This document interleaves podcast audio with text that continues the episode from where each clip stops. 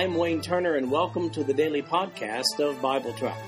I've developed BibleTrack to be both a commentary and a daily Bible reading schedule. These podcasts cover the text and commentary, which may be found at w w w dot bible track dot org. So, for those who have a busy schedule but do have time to listen to the Bible being read, this podcast is for you. At the end of one year, you will have gone completely through the Bible. Today we're reading Psalms fifty, fifty-three, sixty, and seventy-five. This is the New King James Version of the podcast. The King James Version is also available.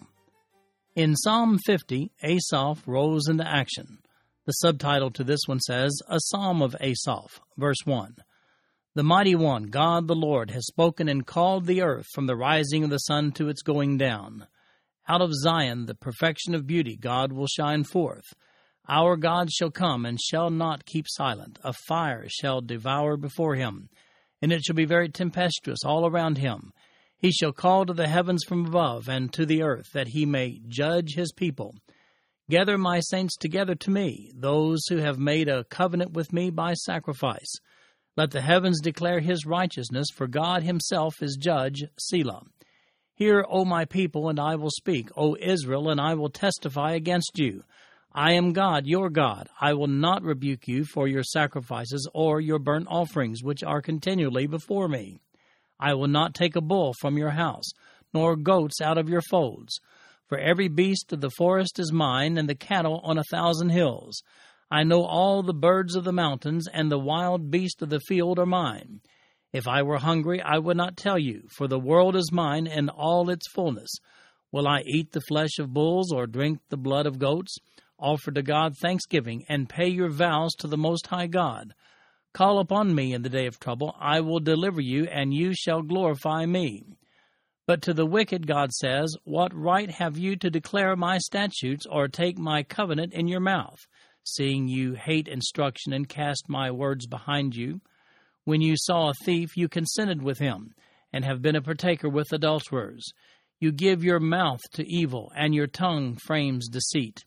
You sit and speak against your brother. You slander your own mother's son. These things you have done, and I kept silent. You thought that I was altogether like you, but I will rebuke you and set them in order before your eyes. Now consider this, you who forget God, lest I tear you in pieces, and there be none to deliver. Whoever offers praise glorifies me, and to him who orders his conduct aright, I will show the salvation of God. Well, that's right. This one was written by Asaph, but it does sound a lot like David, don't you agree?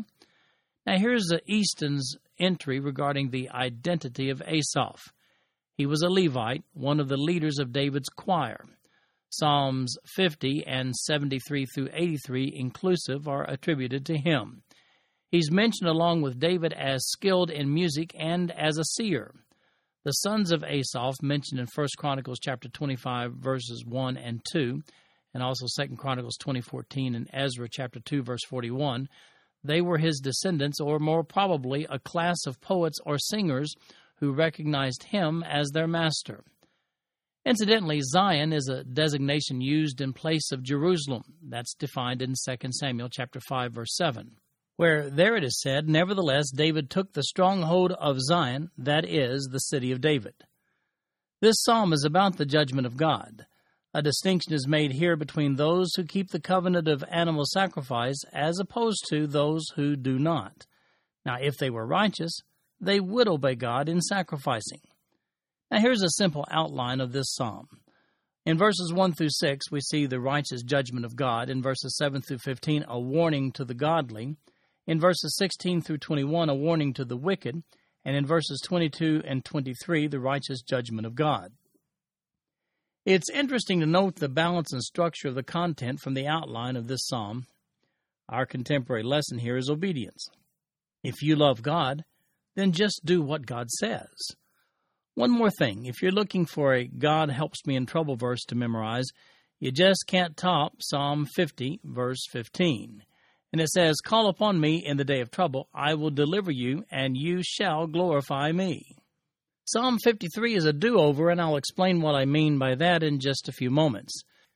The subtitle to this one says, "To the chief musician, set to Mehalath, a contemplation of David." Verse one, "The fool has said in his heart, there is no God. They are corrupt and have done abominable iniquity. There is none who does good. God looks down from heaven upon the children of men to see if there are any who understand, who seek God. Every one of them has turned aside. They have together become corrupt. There is none who does good, no, not one. Have the workers of iniquity no knowledge, who eat up my people as they eat bread, and do not call upon God? There they are in great fear, where no fear was, for God has scattered the bones of him who encamps against you. You have put them to shame, because God has despised them. Oh, that the salvation of Israel would come out of Zion. When God brings back the captivity of his people, let Jacob rejoice and Israel be glad." This psalm, ascribed to David in the subtitle, is parallel to Psalm fourteen. It's functionally identical and virtually word for word. Look at the comparison chart that I've provided on the written notes of Bible Track dot org, at least down through verse four. As mentioned earlier, Zion at the end of this psalm is a substitute name David used in place of Jerusalem. It's actually used over one hundred fifty times in the Bible, and thirty-eight of them are in the Psalms. We also find portions of this one quoted in Romans chapter three, verses ten through twelve. It speaks of man's inherent depravity. Well, it's obvious that David drew heavily from one psalm to compose the other, and we have no way of knowing which was written first. Psalm sixty, "You win some, you lose some." The subtitle to this one says, "To the chief musician, set to Lily of the Testimony, a miktam of David for teaching, when he fought against Mesopotamia and Syria of Zobah, and Joab returned and killed twelve thousand Edomites in the Valley of Salt." Verse one, "O God, you have cast us off, you have broken us down, you have been displeased. O restore us again. You have made the earth tremble, you have broken it. Healed its breaches, for it is shaking. You have sown your people hard things. You have made us drink the wine of confusion. You have given a banner to those who fear you, that it may be displayed because of the truth. Selah. That your beloved may be delivered. Save with your right hand and hear me. God has spoken in his holiness. I will rejoice. I will divide Shechem and measure out the valley of Succoth. Gilead is mine, and Manasseh is mine. Ephraim also is the helmet for my head. Judah is my lawgiver. Moab is my washpot. Over Edom I will cast my shoe. Philistia, shout in triumph because of me. Who will bring me to the strong city? Who will lead me to Edom? Is it not you, O God, who cast us off, and you, O God, who did not go out with our armies? Give us help from trouble, for the help of man is useless. Through God we will do valiantly, for it is he who shall tread down our enemies." The introduction to this psalm written by David sets it up nicely.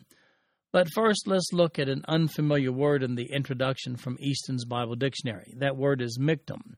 It's a writing, as in a poem or song, found in the titles of Psalms sixteen and fifty-six through sixty. Some translate the word golden, as in precious. It is rendered in the Septuagint by a word meaning tablet inscription or stelograph. The root of the word means to stamp or grave, and hence it's regarded as denoting a composition so precious as to be worthy to be engraven on a durable tablet for preservation, or, as others render, a psalm precious as stamped gold, from the word ketham, fine or stamped gold. The remaining verses and places referenced in this psalm allude to David's successful battles found in Second Samuel chapter eight, Second Samuel chapter ten, and First Chronicles chapter eighteen. Apparently, the successes were not always immediate. This psalm is presented as a community lament in which the people pray for God's success after an apparent defeat. Whatever it may have been used for after David wrote it, he's praying for victory over his enemies here. And here we're told in verses six through ten that God will not only aid Israel in the defeat of their enemies within their borders, but also Moab, Edom, and Philistia. Incidentally, verses five through twelve here comprise Psalm one oh eight, verses six through thirteen. As a matter of fact, Psalm one oh eight, verses one through five is actually comprised of Psalm fifty-seven, verses seven through eleven. If you'd like to see a comparison of these psalms, then there's a link on the written notes of Bible Track dot org for today that will take you to that place. In Psalm seventy-five, we see that judgment's a-coming. The subtitle to this one says, "To the chief musician, set to Do Not Destroy, a psalm of Asaph, a song." Verse one, "We give thanks to you, O God, we give thanks, for your wondrous works declare that your name is near. When I choose the proper time, I will judge uprightly. The earth and all its inhabitants are dissolved. I set up its pillars firmly, Selah. I said to the boastful, do not deal boastfully, and to the wicked, do not lift up the horn. Do not lift up your horn on high. Do not speak with a stiff neck. For exaltation comes neither from the east, nor from the west, nor from the south, but God is the judge.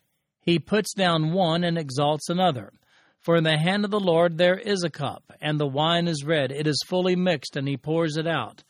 Surely its dregs shall all the wicked of the earth drain and drink down. But I will declare forever, I will sing praises to the God of Jacob.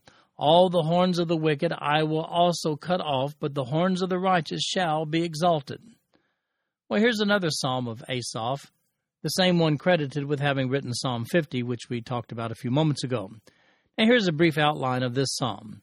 We see that God is the righteous judge in verses one through three. Then we have a warning to the wicked in verses four through eight. And then he talks about, I will praise God in verses nine and ten. If you ever wonder who's in charge, read verses six and seven. Listen to these two verses again.